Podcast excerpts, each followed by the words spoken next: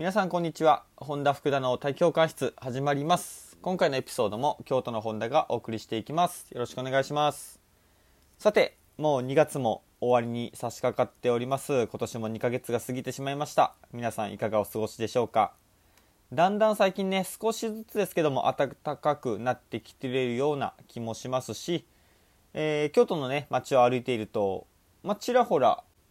河津桜がねなんか一輪咲いてたみたいなのもねちょっと見ましたけれどもこれからだんだん春に向かって暖かくなっていく中でまた過ごしやすい時期に入ってくると思うとねなんかワクワクしながら最近過ごしております。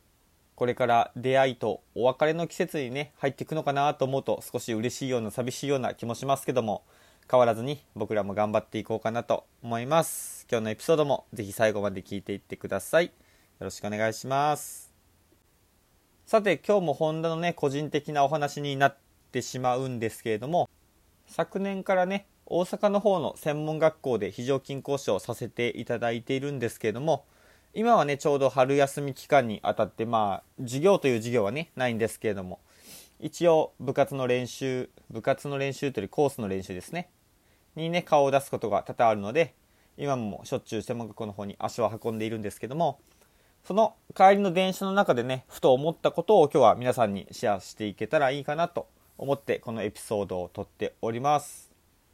まあ僕もね、大学4年間教育学部でね、学んで、まあ、結局は教育学部を出たにもかかわらず、教職現場へ出ることはね、えー、一切なかったんですけども、今形は違うとはいえ、教育に関わる職にね、携わっているっていうのは非常に喜ばしいことかなと思ってます。そんな中でね、僕が感じたことっていうのがですね、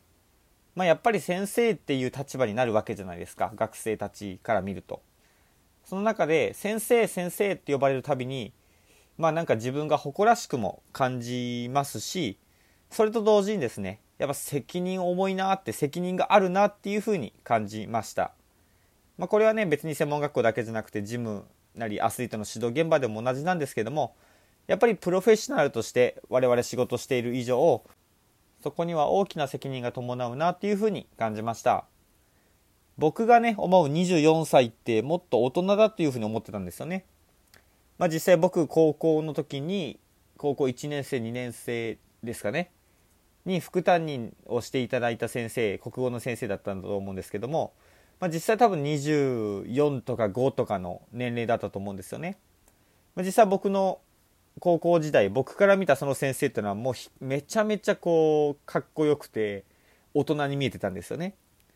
なのでやっぱ24歳25歳ってすげえ大人なんだろうなっていうふうに当時思っていた記憶があるんですけどもまあ実際なってみるとねやっぱり周りの先生方働いてる先生方と比べても事務の先輩方と比べても、ま、正直まだまだ若造すぎて話にならないわけですよ。もう24歳なんて paypay もいいとこですからね。まあ、それでもねやっぱり思うのは高校時代の自分が思っていたように、まあ、実際生徒とかね学生たちの目線からすると先生は先生だしそこにね年齢とか経験値の差っていうものはね、まあ、彼ら彼女らからして別に知ったこっちゃねえっていう話なので